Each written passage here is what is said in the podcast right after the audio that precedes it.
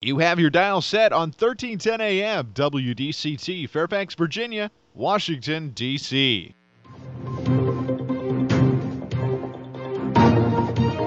워싱턴과 미국, 그리고 세계의 흐름을 짚어보는 라디오 워싱턴의 시사 토크쇼, 워싱턴 전망대.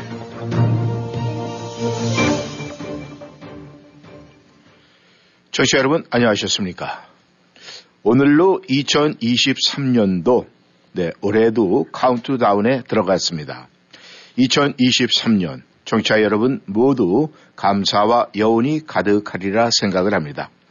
남은 열흘 최선을 다하셔서 아름다운 마무리하시기를 바라면서 12월 21일 워싱턴 전망대 목요일 시작합니다. 트럼프 전 대통령에 대해서 대통령 출마 자격이 없다는 주 대법원의 판결이 나왔습니다. 이런 판결이 미국 대선판을 흔들게 될지 주목할 일입니다. 그리고 이스라엘에서는 휴전 얘기가 다시 거론이 되고 있습니다. 그리고 한국에서는 궁지에 몰리던 여당이 마침내 선장을 바꿨습니다. 어떤 상황이 전개될지 관심거리입니다. 오늘도 김영일 해설위원 함께하십니다. 안녕하셨습니까? 네, 안녕하십니까? 예. 오늘 워싱턴 전망대 이 미국 대선에서 획기적인 법원의 소식이 전해졌는데 한번 짚어보도록 하겠습니다. 이 트럼프에 대해서 출마 부적격 판결이 나왔다. 네. 이렇게 지금 보도가 됐는데 말이죠. 네, 이제 거기 콜로라도 주 대법원에서 나왔더랬죠. 네. 지금 이제 요 근거가 됐던 거는 미국의 헌법에 이제 수정헌법 제14조 3항에 따른 건데. 네. 거기에는 이 국가에 대해서 반역, 반란 행위를 한 사람은 공직을 맡을 수는 없다. 예. 이제 뭐 주로 그 당시에는 남북전쟁 끝나고 난 다음에 이제 남부 출신들. 네네. 이제 고위급 장교나 이런 사람들. 어쨌든 그거는 이제 국가에 대한 반란 행위로 규정이 됐던 거니까. 네. 그런 사람들이 공직자를 맡으면 안 된다라는 식에 의해서 이제 시행이 됐던 건데 뭐 그야말로 남북전쟁 때 얘기니까 까마득한 얘기고 그냥 그 어떻게 보면 법전이 아니라 그런 형태의 이제 하나의 기록으로 혹은 네. 뭐 그런 정도면 남아 있었지인지 그것이 현실 정치 속에서 등장은 안 했었었는데 네. 이런 걸 근거로 해갖고 이제 그 동안에 이제 트럼프 전 대통령에 대한 거부 내지 부적격 같은 걸 얘기하고 있는 측에서는 바로 그런 취지가 있으니까 이 트럼프 안 되는 거 아니냐, 대선. 네.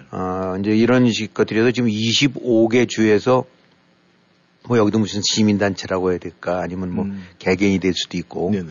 이런 문제라서 이제 주에다가 소송들을 제기한 상태라고 해요. 네. 그 중에서 이제 몇 군데는 두세 군데는 이미 판결이 나왔는데 뭐 거기는 대통령까지 할 수는 없다. 뭐 선거법상으로 해서 그런 규제가 돼서는 적절치 않다. 뭐 하여튼 이제 다양한 판결이 나왔는데 네네. 이번에 이제 나왔던 콜로라도 주에서도 1심에서는 판사가 뭐, 다른 이제 상원의원 뭐 하원의원 같은 이런 것들은 명시가 돼서 예. 아니면 이제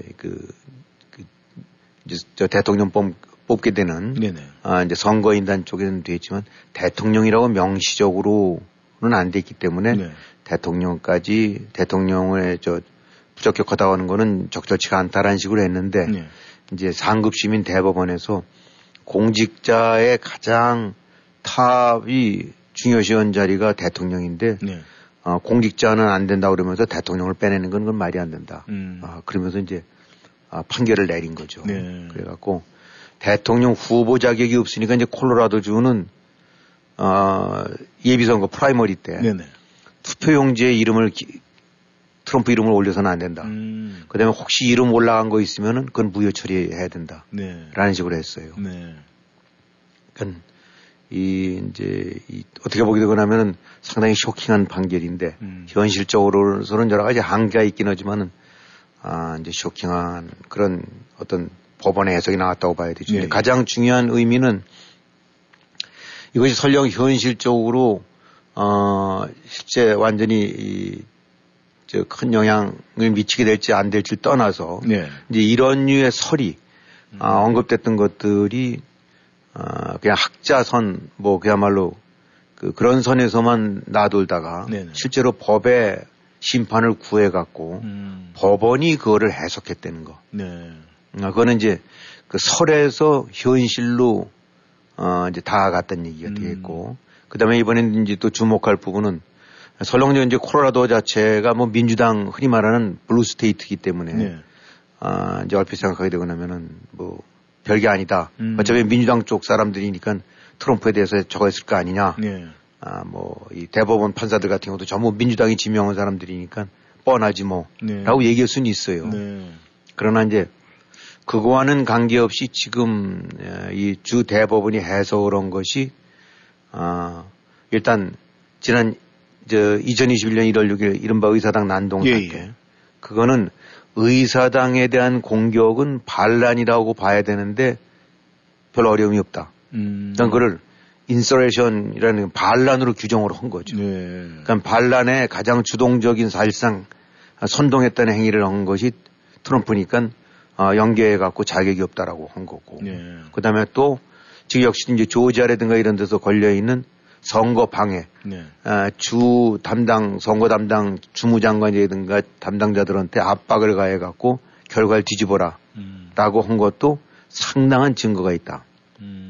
그러니까 물론 이제 미국이 주마다 다르고 또 이 다양성이 있고 그러긴 하지만은 아름아름 법원 판결이라는 것은 서로 기속력이 있거든요. 네. 여기서는 A라고 했는데 저쪽은 무죄다. 확가닥 뒤집는 데가나 그렇게 잘들 안 해요. 그러니까 유죄로 한 거를 무죄로 내려고 하면 그에 상응할 만한 상당한 증거 내지 법리적 논리, 법리적 근거, 판례 근거 네네. 이런 걸 통해서 이것은 법을 잘못해서 한 것 같다라고 해야지. 만약 그렇지 않게 된다고 하면 뭐 오레곤에 가게 되면 유죄고 텍사스에 가게 되면 무죄고 뭐 플로리다에 가게 되면 사형이고 뭐 이렇게 된다고 하면 중구난방이 될 거 아닙니까? 그렇죠. 그래서 민주당 주라고 하긴 하지만 그렇다고 사법부가 모든 것이 다 민주당 위주로 움직이는 것도 아니니까 이런 법원 해석이 나왔다는 거. 이거는 이제 상당한 어떤 영향을 미칠 수가 있는 거죠. 한쪽 법원 해석이 나오게 되면 지금 25개 주에서 동시 진행이 되고 어쩌면 이제 더 늘어날 거라고 보는데 네. 주별로 달라질 수도 있긴 하지만은 이것이 이제 하나의 테이프를 끊었다. 이제 그렇게 봐도 되는 거죠. 네. 그렇다면은 이번 판결이 말이죠. 지금 소송 중인 다른 스테이트에도 이제 영향력은 분명히 있을 것이다. 이제 이렇게 말씀을 하셨는데 지금 이런 판결이 이 향후에 이 대통령 선거의 모든 부분에 대해서 부분적으로 이 영향을 미치게 되겠습니까? 네, 일단 이제 미치는 점도 있고 또 현실적으로는 어려운 점도 있다고 봐야 되는데. 네. 아시다시피 이제 50개 주. 그 다음에 이제 선거인단 같은 경우는 그 이제 538명이니까. 그래서 이제 270명이 매직 넘버라고 하지 않습니까?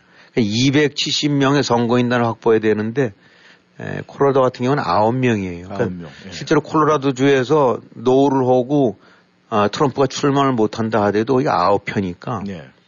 또 원래 민주당이 득세했던 데니까 이게 만약 텍사스 같은 데라든가 예. 아니면 남부 쪽에 이제 공화당 레드 스테이트에서 이렇게 나왔던 데라면 그러면 이건 뒤집어지죠. 예. 이건 큰일 날 일이죠. 그러니까 어차피 민주당, 거기는 어차피 공화당. 그래서 민주당 주에서 이런 결과가 나왔고 그 자체가 뭐 몇십 명이 있는 큰 주가 아니니까 네. 뭐 큰 대세 영향은 없다. 이런 측면에서 얘기할 수는 있어요. 네. 그 다음에 또 뭐 네거티브한 영향으로 봐갖고는 이제 이른바 뭐 트럼프가 여러 가지가 지금 4건의 기소가 되고 뭐 죄목이 90가지가 넘음에도 불구하고 또 트럼프 열렬 지지자들은 그와 관계없이 더욱더 이제 이 뭐 오히려 그 지지 열도가 높아진다는 그런 얘기가 있었던 거 아닙니까? 네. 마찬가지로 이렇게 하게 되고 나면 이걸 또 거꾸로들 해갖고 바람 민주당이 각가지 방식으로 나를 출마 못 시키게 하려고 꼼수를 쓰는 거다. 네. 뭐 이런 식으로 이제 얘기를 하게 되고 나면 열려 지지자들 입장에서는 마저 하고 그런 법원의 유권해석이나 이런 거와 관계없이 그래서 오히려 트럼프 쪽 지지층들을 더욱 단결시킨다는 뭐 그런 네거티브한 요소도 있다고 할 수 있고 이제 또 하나는 좀 더 본원적인 문제긴 하지만은 삼권 분립이 돼서 이제 항상 서로 견제를 해야 되지만 뭐 또 꼭 트럼프를 좋아하는 사람한테는 아까 얘기한 대로 열렬지장 관계없겠지만 트럼프를 거부감을 갖는 사람이라 하더라도 네. 이게 법원이 대통령의 출마 자격을 제한한 데는 이게 맞는가? 네. 라는 의구심은 제기할 수 있어요. 네. 그러니까 이건 적지 않은 파문이 될 수 있는 거죠. 차후에는 예를 들어서 어떤 법원 판사가 대통령에 대한 출마나 이런 건을 임의로 제한해버린다라는 데 되면 이것도 사실은 큰 문제다. 그러니까 이제 그런 측면에서는 민주당도 반드시 이게 좋다고만은 할 수 없는, 예. 야호만 할 수 없는 이런 네거티브한 그 이론의 요소들이 좀 있단 말이죠. 예. 그러니까 이번에 이제 콜로라도 같은 경우는 대법원이 뭐 7명, 판사 7명이었나 본데. 네. 전부 다 이제 민주당이 지명한 판사들이니까 7대0이 나와야 될 것 같은데 4대3이 나왔다. 네. 라는 얘기는 역시 그런 점들이, 민주당 출신이나 하더라도 이거는, 거기까지 확대해서 오라는 건 좀 그렇지 않은가. 네. 뭐 이런 얘기도 있긴 하지만은. 그래서 또, 뭐, 트럼프 쪽은 또 이런 거 돈에 관해서는 또 굉장히 민감하니까. 그러니까 이걸 갖고 이제 또 촥 해서 다시 또 선거 자원 모으는데 쓰는 것 같고. 네. 뭐, 심지어는 이게 뭐 잘하는 거라고 봐야 될지, 뭐, 그렇다는 걸 봐야 될지 모르긴 하겠습니다만 왜 법원에 찍으러 출두했을 때 입었던 양복 있잖아요. 예, 예, 예. 그걸 조각조각 내서 판대요. 이게 역사적으로 유명했던 양복이다. 네. 그날 입었던 양복이다. 예를 들어서 무슨 마이클 조단이라든가, 네. 아니면 유명 가수가 하고 나면 엘비스 프레스리라든가 입었던 바지가 예를 들어서 예. 있듯이 그때 입었던 양복을 한 조각당 이렇게 손수건만하게 잘라갖고, 네. 그러니까 이게 참 이 돈벌이나 이런 거에 관해서는 타고난 사람일 수도 있긴 한데, 네. 근데 이걸 갖고 이제 또 봐라, 이게 나를 이제 죽이려고 이렇게 하고 있다라는 이제 이런 점들도 있는데, 네. 자, 어쨌든 여기서 이제 중요한 점은 뭐냐면 이제 이게 대법원, 지금 콜로라도 대법원 같은 경우는 이제 주 대법원이지만은, 네. 일단은 1월 4일까지 그 시행은 홀드를 한다. 네. 왜냐면 이거 어차피 대법원 갈 것 같으니까. 그러니까 대법원이 최종적으로 정리해서 하게 되거나 하면 대법원의 결정임을 따라야 되는 거예요. 연방 대법원. 예, 예. 그래서 지금 25개 주고 어쩌면 이제 다른 데도 더 불거질 수도 있으니까 결국 이거는 대법원으로 최종 판결이 이제 넘어갈 것 같다. 예. 그래서 만약에 연방대법원에서 맞아. 이거 보니까 이건 폭동 내지 난동으로 봐야 되고, 예. 거기에 관여된 중대한 책임을 진 거니까, 이 공직자로서는 출마하면 안 되라고 했는데 그러면 그야말로 끝나는 거죠. 그러나 이제 지금 그래도 트럼프 쪽에서 믿고 있는 바는 9명 중에 지금 가장 역사적으로 보수 대법관들이 많이 포진하고 있는 때라고 하니까, 예. 그 중에서도 이제 3명은 트럼프 자신이 지명한 사람들이거든요. 예. 그러니까 글로 가면 별일이 없지 않겠느냐. 네. 결국은 이제, 이 트럼프 쪽 보수 쪽 입장을 반영하는 식으로 판결이 나오지 않겠느냐. 네. 이제 이렇게 얘기는 해서 그렇기 때문에 이제 현실성은 조금 떨어진다. 네. 실질적으로 트럼프가 대통령이 되는데 중대한 장애물로 되기에는 현실성은 좀 떨어질 거다라고, 네. 얘기는 하고 있지만 아까 말씀드렸던 대로 이런 법원의 해석. 지금 왜냐하면 연방 이제 법원에서 진행되고 있는 것이 의사당 난동에 관해서 트럼프의 책임 여부인데 법원 하나가 이건 명백하게 그 반란이라고 봐야 되고, 네. 반란에 중요한 책임을 졌다라고 봐야 된다고 유권 해석을 내려버렸고, 네. 또 그동안에 나타난 거 보면 선거 방해를 할 여러 가지 음모나 이런 거에서 충분히 증거가 있다라고 본다라고 한 거니까 아까 말씀드렸던 대로 기속력. 일단 어떤 법원이 이렇게 판결 해석을 하고 난 데면 그거에서 자유스러울 수가 없거든요. 네. 그거랑 같은 맥락으로 가든지 아니면 그걸 완전히, 그거는 절대 안 돼야 하는데 법리적으로 확실한 근거를 제시하지 않고 그냥 했다는 건 정치 흐름을 타는 거니까. 네. 그래서 하나의 나비 효과 같은 그런 영향을 줄 수가 있다. 네. 일단은 유죄는 유죄구나. 의사당 난동에 관해서는 빼도 박도 못하게 트럼프가 유죄구나. 네. 또 선거 방해한 것도 유죄로 봤구나. 이렇게 되고 나면 이것은 추후로 진행된 재판에 굉장히 중대한 영향을 미칠 수가 있죠. 네. 완전히 따로 국법식으로 될 수는 없는 거니까. 네. 그 다음에 아울러서 이제 대법원. 아까 얘기했던 대로, 대법원이 나름대로 보수 위주로 구성이 되어 있으니까 괜찮으라고 보긴 하지만, 네. 또 후노우즈죠. 그야말로. 이거 2000년도인가에 그 플로리다에서 이제 펴 갖고 그 알고랑, 예, 예. 이제 부시랑 했었을, 네. 때 대법원이 판결을 내려갖고 결국은 대통령을 결정한 거랑 똑같단 말입니다. 네. 그러니까 원래 법원 같은 경우에는 정치에 잘 관여 안 하려고 할지 모르긴 하지만 이번에 얘기가 다르죠. 네. 지금 4건의 기소된 재판이 줄줄이 올라오고 있고, 그것에 관해서 유무죄 내지 판단이 결국은 대법원까지 갈 거라고 보는데, 그중에서 하나라도 삐끗하게 되거나 하면 트럼프는 끝날 수가 있는 거죠. 네.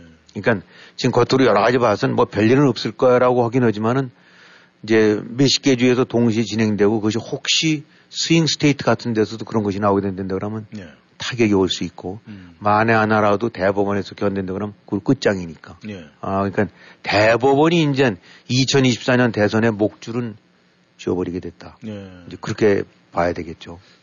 결국은 미국의 대통령이 이제 법원에서 판결이 난다. 참 아이러니한 일인데 말이죠. 김 의원님께서 말씀하신 대로 이 콜로라도 법원에서 민주당 영향의 대법원인데도 불구하고 4대3의 판결이 나왔다 이렇게 말씀을 하셨는데 아마 이 4대3 민주당 성향의 판사들이 4대3 판결을 냈다 그러는 것이 이 대법원 판결에서도 6명과 3명의 차이점인데 거기에서도 뭔가 좀 다른 판결이 나올 가능성도 없지 않아 있는 거죠. 그렇죠. 이제 지금 이제 대법원 대법관들의 어떤 성향 같은 경우가 많이 영향을 줄 수 있긴 하겠지만 네. 그래도 또 이제 어떤 상식이라든가 네. 뭐 이런 부분에 근거해서는 그 진영을 떠나서도 얼마든지 할 수 있는 여지가 있고 네. 특히 이제 대법원장 같은 경우 스윙 보트를 해왔더랬고 네. 그러니까 뭐 별일 없을 거야라고 생각을 하면서도 불안할 수 있죠. 네. 이거는 특히 이제 이 의회 같은 경우에는 미국민들한테 한국도 똑같긴 하지만 지금 철저하게 불신당하고 있거든요. 네. 신뢰도가 15%라니까. 근데 지금 대법원도 신뢰도가 40%로 곤두박질 쳤대요. 네. 원래 미국의 대법관이라는 거는 저지라고 안 하고 저스티스라고 합니다. 예, 예. 말 그대로 정의 그 자체다. 네. 그래서 그 근처에서는 경적도 울리면 안 된대요. 예. 그 정도로 예우를 해준 건 뭐냐면 이리저리 흔들리지 말고 진짜 법과 원칙대로 하셔. 그래서 이렇게 예우해 준 거라고 하는데 네. 내가 트럼프 쪽에서 날 뽑아줬기 때문에 그거 쉽지가 않죠. 그러니까 그런 측면으로 봐서는 아마 상당한 부담은 될 수 있을 겁니다. 예. 지금 여러 가지 참 뭐 상황이 지금 전개되고 있는데 지금 미국의 이 대선 판세는 지금 어떤 식으로 흘러가고 있습니까? 앞으로 이제 어떻게 전개될지 모르겠지만 굉장히 재미있는 현상이 나타나는데 그동안에 네. 뭐 아시다시피 미국에서는 이제 공화당, 민주당, 양당 정치로 해서 뭐 제3의 후보가 이렇게 끼어들 여지가 없었지 않습니까? 예. 뭐 의뢰 것 둘 중에 하나였는데 이번에는 이제 민주당 쪽이긴 하지만 그 케네디 대통령 이제 그쪽 연결이 된 로버트 예. 케네디 주니어가 네. 지금 일단은 그 출마를 해서 이제 출마 선언을 해갖고 움직이고 있는데 네. 이 지지율이 상당해요. 지금 하여튼 가장 최근에 며칠 사이에 이제 나타난 뭐 퀴니피 거기 대학에서 나온 거 보게 되고 나면은 둘이 트럼프랑 바이든이랑 붙으면 뭐 트럼프가 47대 바이든 46으로 해서 이제 간발의 차이로 왔다 갔다 하는데 세 명이 붙을 때는 이 케네디가 22%나 얻었다는 얘기예요. 네. 예. 근데 재미있는 건 오직은 트럼프 36, 바이든 38, 네. 이 케네디 22. 그러니까 이 정도가 되고 나면 뭐 2, 3%라면 별게 아니긴 하지만은 네. 이거는 막강한 그 영향력을 줄 수가 있거든요. 네. 파급력이 네. 하는 거니까. 그래서, 그러니까 이제 지금 트럼프 같은 경우에는 그 47에서 양자대결일 땐 47이었다가 36이니까 11%가 깎여진 거고, 네. 케네디. 그냥 이런, 얼핏 겉숫자만 보게 되고 나는. 그 다음에 이제 바이든은 46에서 38이니까 8%를 잡아먹은 거니까. 네. 거기 있던 쪽들이, 떨궈져 나와갖고 케네디 쪽을 지지했다라고 하는 건데, 더 이제 하여튼 주목할 부분은, 이 케네디 후보를 지지하는 층들이 대략 30대 중반에서 이 40대 중반. 네. 상대적으로 이제 젊은 층들. 그 다음에, 이제 중년이라고 해야 될지 하여튼 이제 청년은 아니지만, 예, 예. 그런 세대에서도 꽤 높고, 그 다음에 제일 높은 거는 18세에서 34세니까 청년층이라고 봐야 되겠죠. 네. 여기서는 전체 40%니까 바이든, 요 세대에서는 네. 바이든이 36%고 트럼프가 21%라니까 젊은 층에는 외면 기성 정치인들이 대충 외면당하고 있는데 여기서 이제 바이든 같은 경우는 지난 선거 때 젊은 층에서의 지지도 굉장히 했었거든요. 네. 그러니까 이제 많이 까먹은 거죠. 그다음에 트럼프는 어차피 청년층에서는 별로 인기가 없었으니까. 네. 그래서 일단은 지금 젊은 층들 중심으로 이도저도 아닌 것 같다. 트럼프도 아니고 바이든도 아니다. 네. 라는 게 이제 강하게 제기되고 있고 이게 바로 이제 케네디 후보라는 제3의 후보가 전례 없이 상당한 영향력을 행사할 수 있는 그런 위치에 오르게 된 건데 이제 이것이 얼마만큼 이어질지 모르긴 하긴 하지만 네. 지금 자주 그래도 개연성이 있는 것이 공화당이라고 하지만은 공화당에 이념적으로 몸담고 있지만은 트럼프에 대해서 여러 가지 마땅치 않은 사람들이 적지않은 거 사실이지 않습니까? 그렇죠. 굉장히 많죠. 그다음에 민주당을 지지한다고는 하지만 바이든이 무슨 고령 여러 가지 좀 이렇게 어딘가가 무기력한 이런 측면 때문에 이것도 아닌 것 같다는 사람들이 많아요. 네. 그러니까 양쪽 당들이 전부 그야말로 인기 절정의 그런 스타들이 나서겠는 데는 이런 이탈표가 적은데 네. 바이든은 바이든대로 이탈표가 적지 않고 그래서 후보 바꾸는 게 낫겠다는 사람들이 적지 않고 네. 트럼프도 트럼프대로 어쩔 수 없이 당내 경선은 가긴 하지만 저거 여러 가지 하는 거 보게 되고 나면 진짜 말도 안 되는 건데 네. 라고 하면서 고민하는 이 사람들이 많이 있을 거란 네. 말입니다. 이 틈새가 굉장히 넓어졌다는 얘기죠. 그러니까 만약에 이 추세로 들어간다고 하면은 정말 모르는 거죠. 그러니까 네. 이 그런 측면으로 봐서는 중도 젊은 층들의 향배가 역시 또 내년 대선을 결정질 수 있는 중요한 선수인데 이 사실 맨날 양당만 하다가 이것도 재밌을 것 같아요. 예. 이 제3당이 좀 나서갖고 네. 견제도 뭐가 실제로 필요한 게 너무 양당 쪽이 전통적인 어떤 그 이념이라든가 그쪽 플랫폼 쪽으로만 빠져갖고 네. 융통성이 없는 이런 부분인데 그런 측면에서는 새로운 어떤 그 돌발 변수가 나타났다고 봐야 될 것 같아요. 네. 김 의원님께서 말씀하실 때 22% 케네디가 그 지금 획득을 했다 그랬는데 만약의 경우에 이 케네디가 30%가 넘어갔다 하면은 어떤 일이 벌어질 것 같습니까? 글쎄 이거 이제 지금 거기서 이제 30 만약 3자 대결일 때 38대 36. 예. 둘이면 38, 36, 74가 되죠. 예. 74에 22면 94가 된다는 네. 얘기, 아니야, 96이 된다는 얘기죠. 예. 그러니까 이 결국 셋이 만약에 30대로 나눠가는 된다고 그러면 가능성이 그건 장담 못 하겠네요. 그렇죠. 예. 지금의 20이라는 거는 1년 뒤에 10으로 될 수도 있지만 32로 될 수도 있다는 얘기인데, 예. 22가 만약에 한 양쪽에서 5씩 잘라서 다시 갖고 왔다. 예. 그러면은 지금 바이든한테 지금 숫자만 갖고 가면 심심풀이 삼아 해본다면 예. 지금 바이든은 38에서 33, 5 뜯기면 33 되지 않습니까? 그렇죠. 그 다음에 36에서 트럼프 5 뜯기면 31. 예. 이쪽은 32. 이렇게 예. 되고 나면 1, 2, 3등이 예. 순위가 막 바뀔 수도 있는. 그렇죠. 31대 32, 33은 예. 그야말로 그날 비가 오느냐 마느냐 누가 기분이 좋으냐 나쁘냐에 따라 달라질 수 있는 거니까.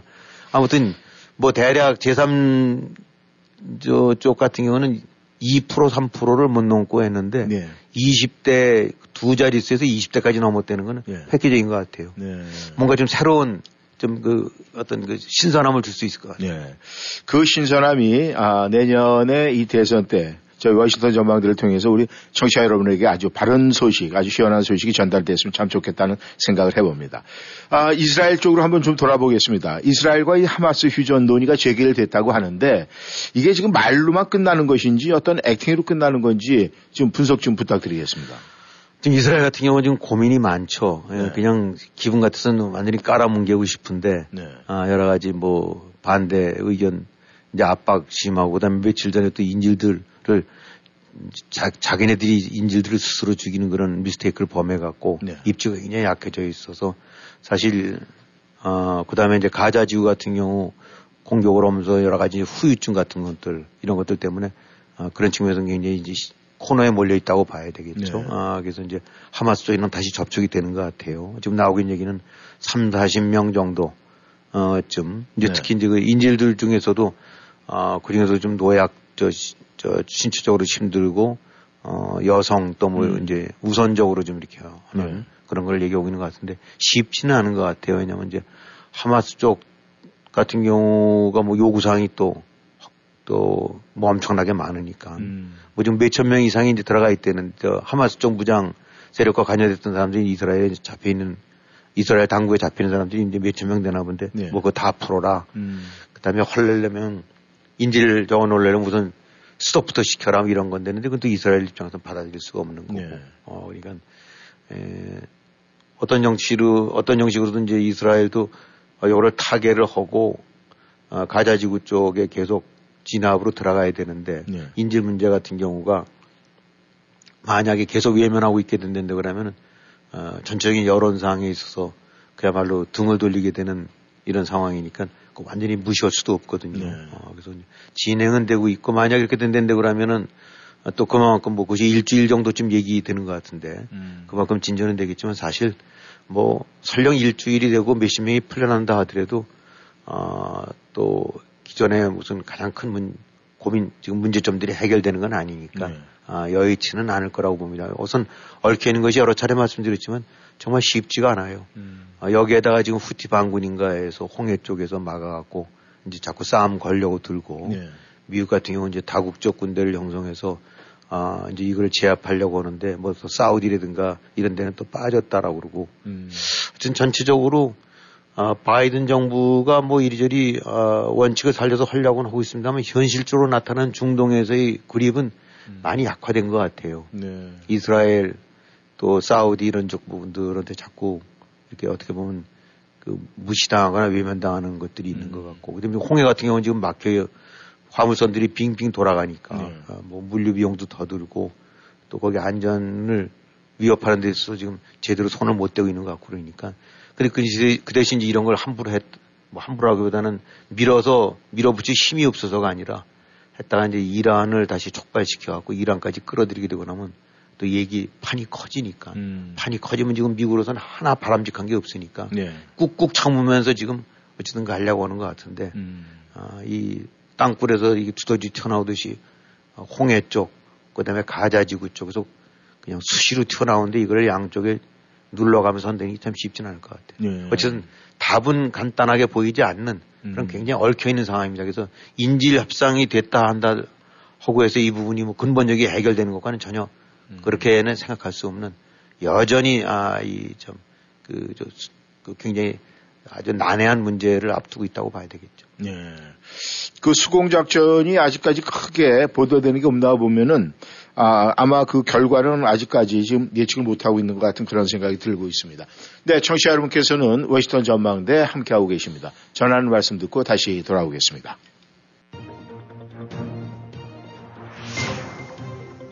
여러분은 지금 라디오 워싱턴 그리고 미주경제신문 대표인 김용일 해설위원과 라디오 워싱턴 콘텐츠 본부장 이구순이 진행하는 워싱턴 전망대를 함께하고 있습니다.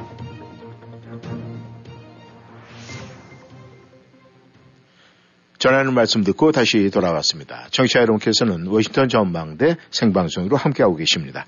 네, 대한민국으로 시선을 좀 돌려보겠습니다. 이 대통령 부인에 대한 특검, 네, 이것이 지금 초미의 이슈로 다시 등장을 했습니다.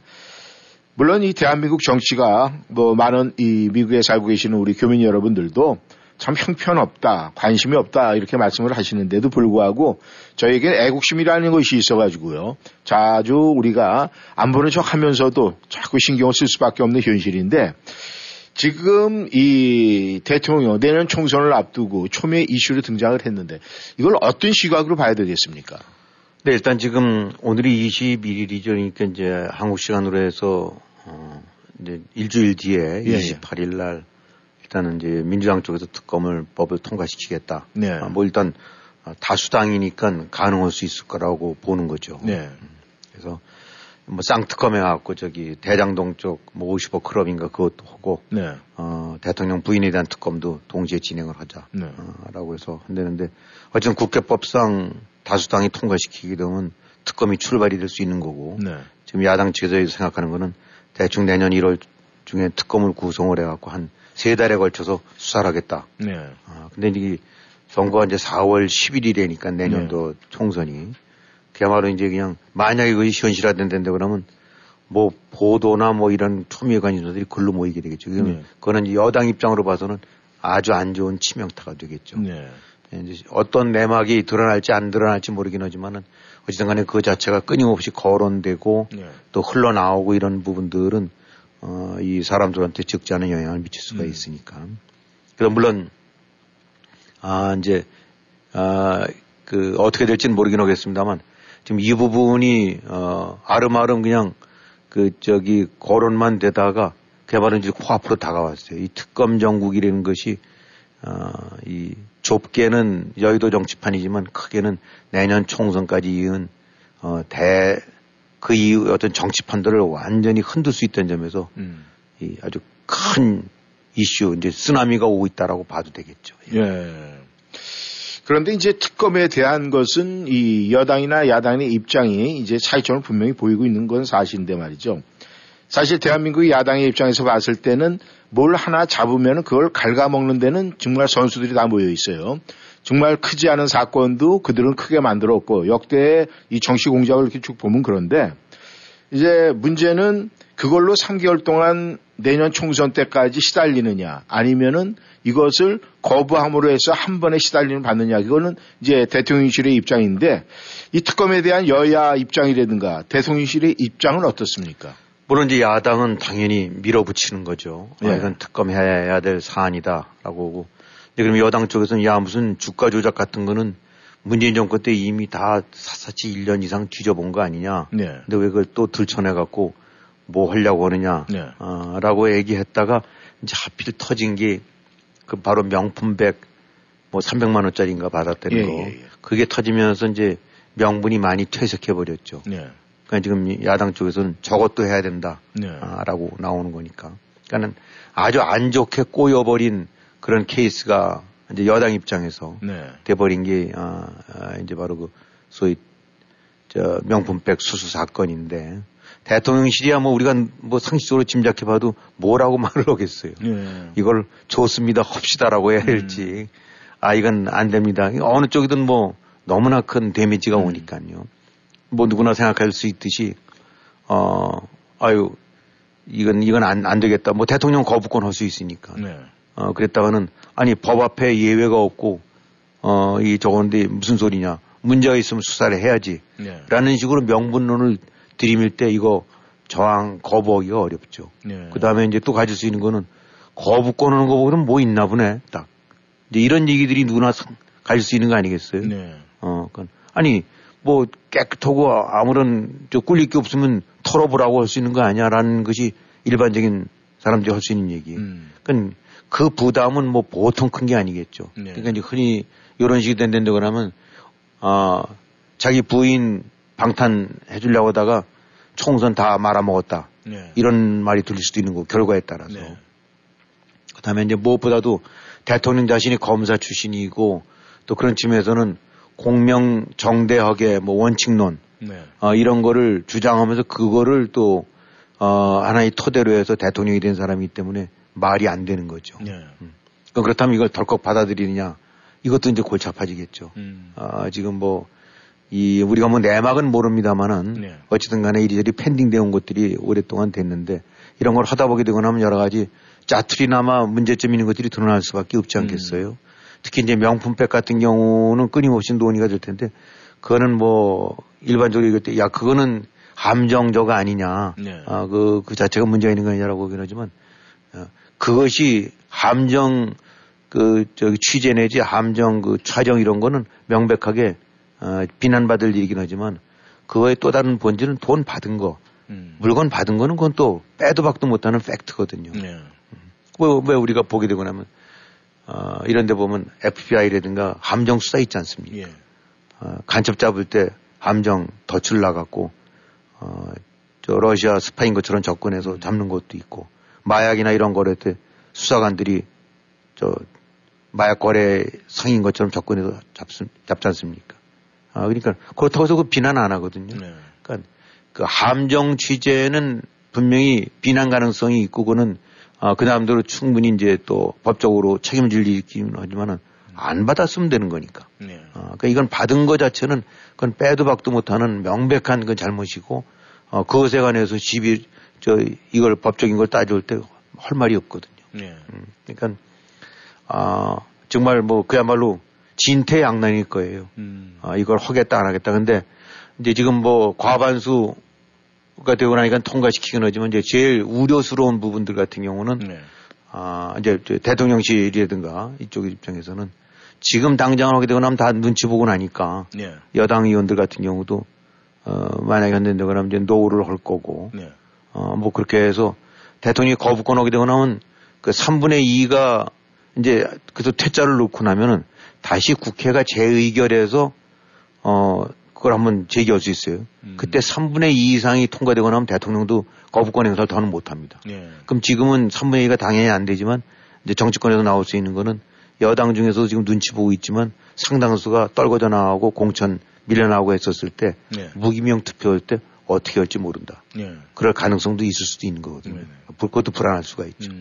그러니까 일이 이렇게 해도 맞게 돼 있고 저렇게 해도 맞게 돼 있는 것이 지금 특검이니까 예. 아마 대통령 입장으로 봐서는 이제까지 당면했던 정치적인 어떤 부담 중에서는 가장 큰 부담을 이제 맡게 되는 것 같아요. 네. 그것도 다른 사람이 아니라 자기 부인을 통해서. 네. 부인 때문에 아주 네.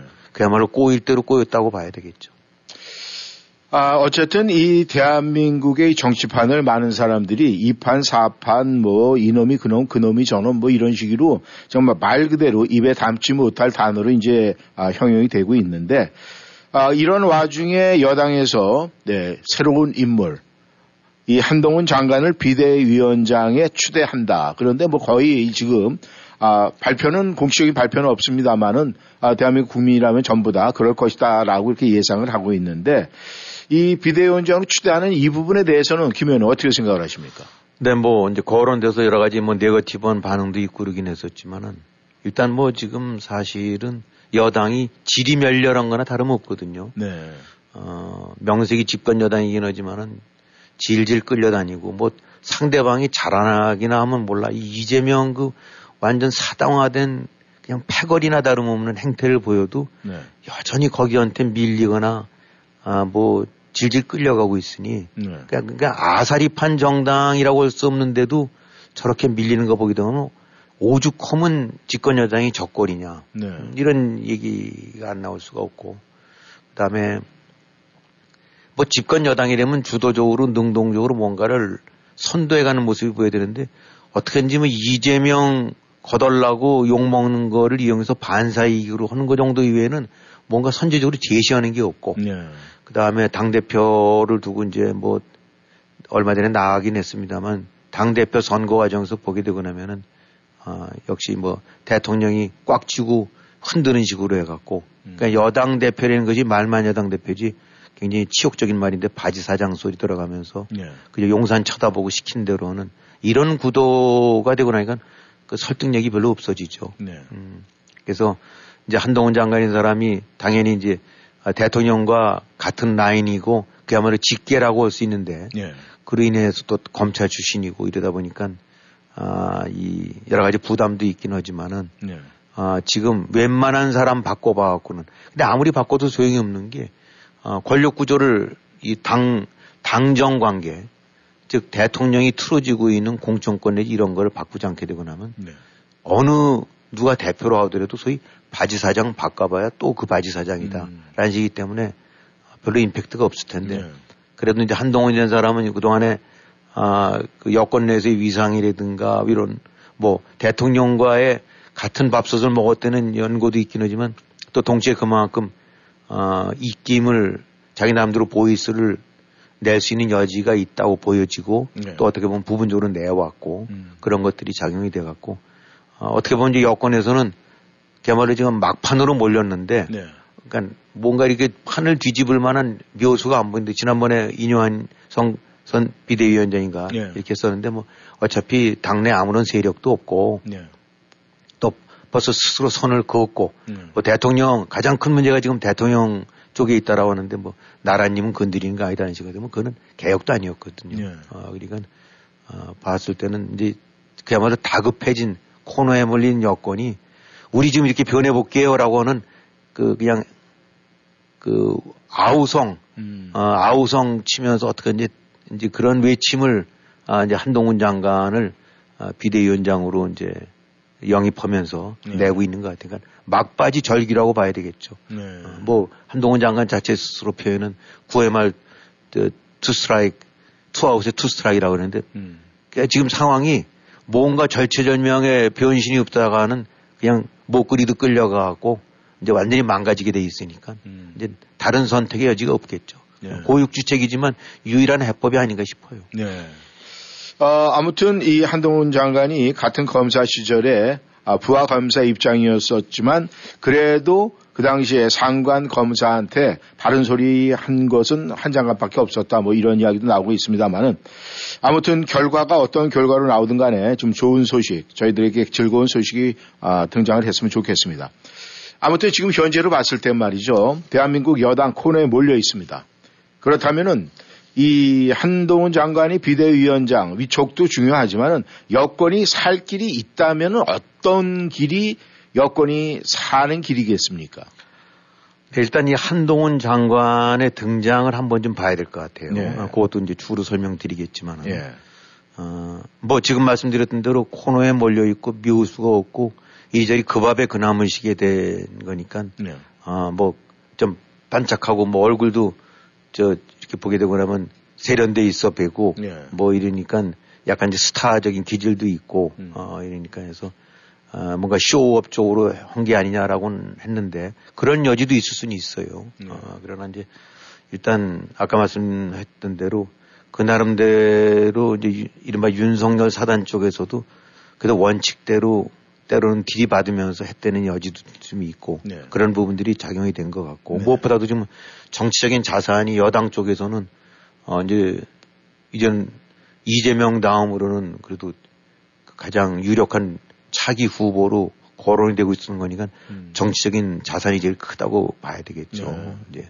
이제 그런 측면에서 등장인데 이제 이게 권력판이라는 것이 뭐 다들 짐작하듯이 참 냉정하고 이 그런 것들이 있다고 봐야 돼요. 그러니까 지금 한동훈 그냥 단순하게 이제 비대위원장이 되고 뭐 장관 출신에서 변한 젊은 사람이 했대긴 하지만 그런 표면적인 거라기보다는 이제 어떤 편으로 본데 어떤 면으로 본다고 하면은 이제 한동훈 장관 같은 경우는 여권 내에서 지금 미래 권력이라고 봐야 되거든요. 네. 누가 말해도 누구도 이제 부인할 수 없는. 네.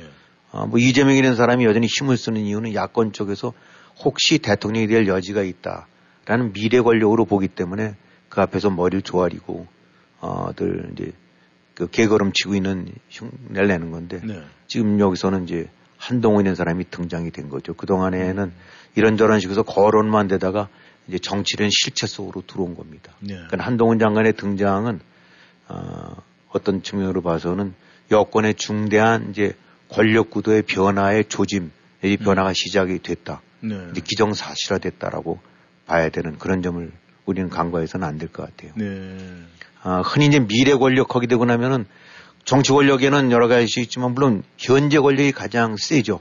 현직 대통령이 가장 세긴 하지만 특히 이제 윤석열 정부 같은 경우는 좀 일찍부터 현재 권력이 많이 상처를 입었어요. 네. 절대적인 지지도 모두 뒀고 지금 뭐 이제 2022년인가 그때 3월 달에 당선돼도 5월 달인 거니까 따지고 본다고 하면 이제 한 1년 반 정도쯤 지난 거 아닙니까? 예.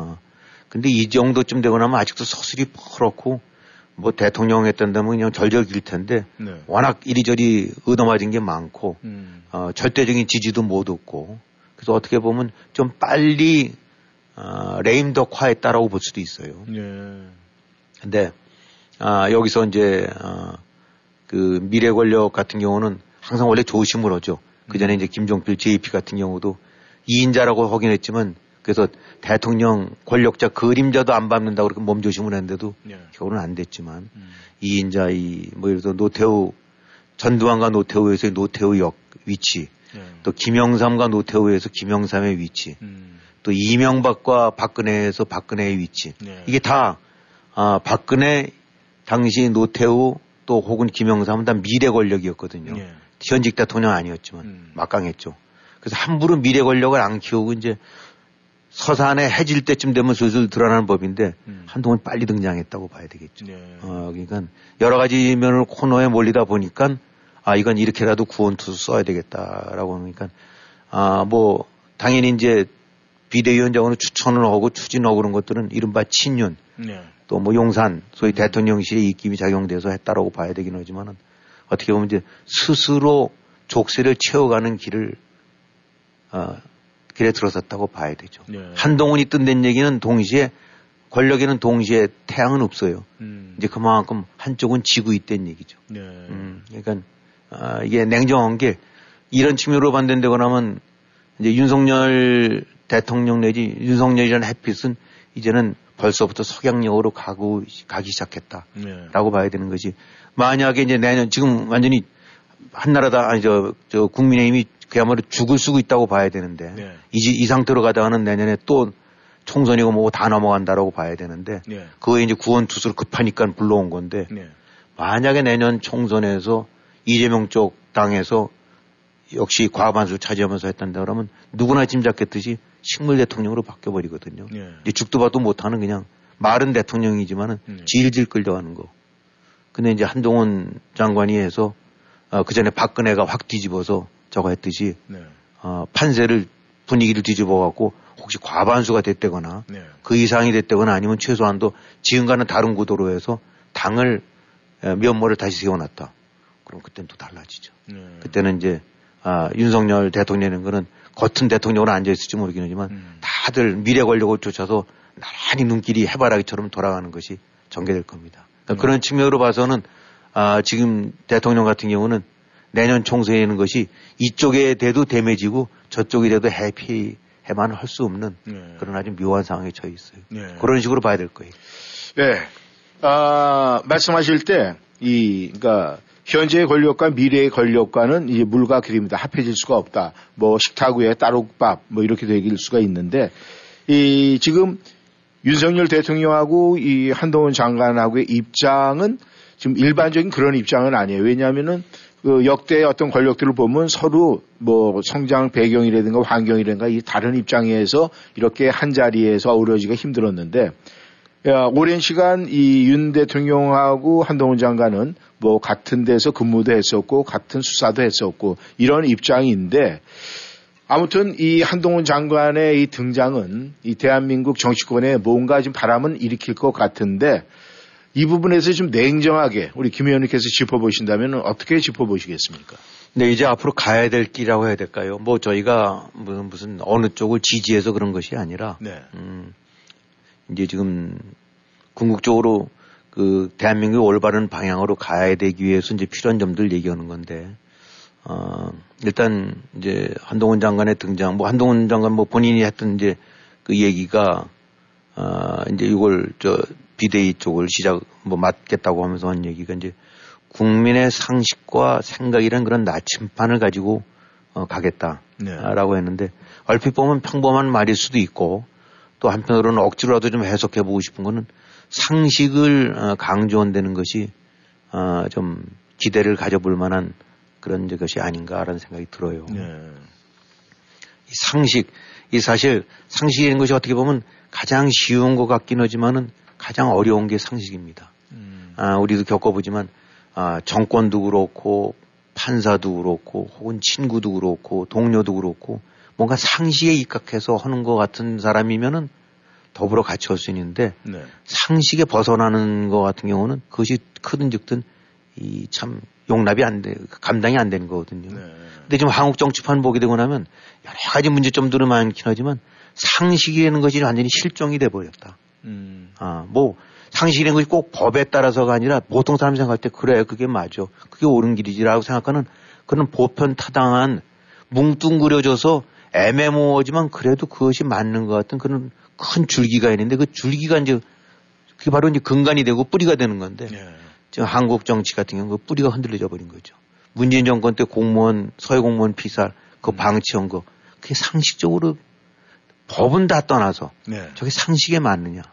울산시장 자기 친구 시키려고 청와대가 개입했다는 거 그게 상식에 맞느냐. 네. 조국이라는 사람이 한 것이 암만 법으로 아니라고 우겼는데도 저게 상식에 맞나. 이재명 좀 당하는 거 보게 되면 저게 공당 민주당으로 당으로서 맞나. 네. 저 방탄에서 뭐 앉아서 하는 짓거리들 보게 되면 그건 아니거든요. 그다음에 역시 여당 쪽도 마찬가지예요. 당 대표를 뽑는데 누굴 놓다 뺐다 하고 뭐라 하면 바지 사장으로 만드는 거. 그래서 용산 출장소, 청와대 출장소, 대통령 출장소로 만드는 것도 그 상식 아니거든요. 네. 또 더더욱 대통령 부인이 명품백 받는 거, 그 상식 아니거든요. 네. 그런 상식이 아닌 몰상식한 행태들이 그냥 판치고 있는데 그 상식을 회복만 해준다면 네. 거두절미하고 이런 것들이 상식에 부합지 않은 이런 모든 것들을 다시 상식으로 되돌릴만 수만 있댄다면 그런 것도 비전을 가져볼 만하다. 네. 그러니까 이제 앞으로 여건이 살 길이 있다 라고 한다고 하면은 상식으로 돌아가면 돼요. 뭐 무슨 엄청난 거 엄청난 뭐 해갖고 뭐 방탄소년단 맨날 불러다가 해서 쇼 보고 어디 뭐 공항 세운다 어디 저기 시로 편입시킨다 이거 이런 거로 해서 잔챙이로 해서 나무 찾지 말고 네. 큰 줄기로 상식을 되찾으면 된다. 그러니까 그러면 맥락에서 특검 모르겠어요. 이리저리 아까 뭐 계산도 있긴 하겠지만 받아야죠. 그런 행태를 저질렀으니까 특검 얘기가 나오는 거고 네. 그러면은 99가지는 억울한다지 몰라도 한 가지 흠결에 의구심을 가질 만한 일이 있으면 받아야죠. 네. 그래서 난 윤 대통령이 어떤 판단할지 모르긴 합니다만 상식이라는 차원에서 보게 되면 받아야 된다. 네. 그로 인해서 이리저리 시달리고 마이너스 요인 날지 모르긴 하지만 그거를 거부하고 덮어버렸을 때 훨씬 더 큰 비상식적인 행태라고 평가를 받게 된다. 네. 그 다음에 상식에 각해서 보면 돼요. 감찰관, 그 친인척 관련 특별감찰관 왜 임명을 안 합니까? 네. 뭐가 무서워서? 그것이 비상식이에요. 대통령이 비상식적인 행동을 하면서 상식을 어떤 걸 요구한다는 거는 많은 상식을 요구하고 상식을 기대하는 사람들한테 실망을 줄 수밖에 없어요. 선제적으로 내가 내 집안부터 단속하겠다 하고 지금이라도 늦지 않았으니까 특별감찰관 해갖고 샅샅이 뒤져라. 네. 샅샅이 뒤져서 있으면 내 읍참마속이라도 하겠다. 라는 거로 나올 때. 결국은, 앞으로 어떻게 갈지 모르긴 하겠지만은, 네. 지금, 거듭 얘기지만은 대통령 부인의 리스크라는 것이 그냥 부부싸움 내지 부부 간의 관계로 끝나면 관계가 없는데, 네. 그로 인한 이른바 여파로 일어나는 모든 결과가 너무나 많은 걸 바꿀 수 있다는 거죠. 네. 이건 한 개인의 문제가 아니라 총선에 영향을 줄 수 있고 유권자의 마음에 부정적인 걸 심어줄 수 있고 그렇게 되다 보면 불가피하게 등을 돌리고 그 결과가 결국은 김정은 추종자들이 다시금 또 정권을 잡는 그렇게 해서 대한민국의 미래와 장래를 완전히 깎고로 쳐박을 수 있는 그런 길로 갈 수 있다는 거. 그걸 막아야 되지 않습니까? 그런 점에서는 상식으로 돌아와야 되는데 어떻게 할지 모르긴 하겠어요. 그래서 이제 그 역할을 그래도 이제 지금 지금 부여받은 것이 이제, 이 한동훈 장관이라는 사람인데, 네. 아까 처음에 얘기했던 대로 국민의 이른바 여의도 시각이 아니라 여의도 합법이 아니라 5천만 국민의 합법으로 가겠다는 얘기는 또 말을 뒤집으면 그 얘기거든요. 여의도에서 하는 것들은 그 합법 특유 합법들이 있으니까 비상식을 상식인 것처럼 해서 그냥, 잘 먹고 잘 사는 그런 무리들이 있지 않습니까? 네. 300여 명이. 네. 오로지 권력만 쫓아왔고.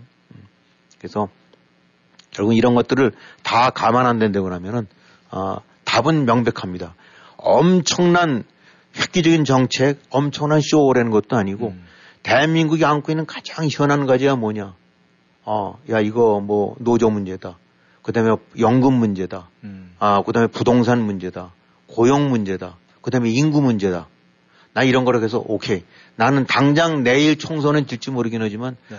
대한민국에 10년, 20년에 중대한 영향을 미칠 수 있는 이러한 사안들에 충실히 하겠다. 네. 그 다음에 안보 문제는 당연히 지금 잘하고 있는 것 같고 특히 지금 강조했었던 그 부인 문제 이런 것 같은 경우도 네. 상식에 입각해서 스스로 내 손을 자르나 있더라도 내 모범을 보이겠다. 이렇게 나가면 되는데 그걸 감추고 덮고 뭐 이렇게 해야 된다는데 그러면 결과는 뻔하죠.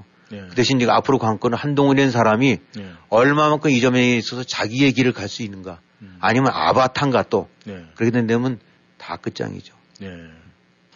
네. 김의원님 수고하셨습니다. 이 한동훈 장관을 일명 칭하기를 조선의 명검이다 뭐 이렇게 이야기를 하는데 그 조선의 명검이 빛을 발할지 아니면은 바람을 가르는 데 쓰여질지 그것은 우리가 좀 더 지켜봐야 될 것 같습니다. 청취자 여러분, 여러분들께서는 오늘 이제 카운트다운에 2023년도가 들어갔습니다. 오늘서부터 이제 하루하루 정리하는 단계인데 정말 저희 워싱턴 전망대도 1년 동안 함께해 주시면 너무 감사드리고요. 좋은 크리스마스 성탄절 보내시고 저희에게는 2023년도 마지막 결선 이 다음 주 목요일에 여러분을 찾아뵙고 인사드리도록 하겠습니다. 오늘도 함께해 주셔서 감사합니다. 김영일 수고하셨습니다. 네, 수고하셨습니다. 네, 청취자 여러분 안녕히 계십시오.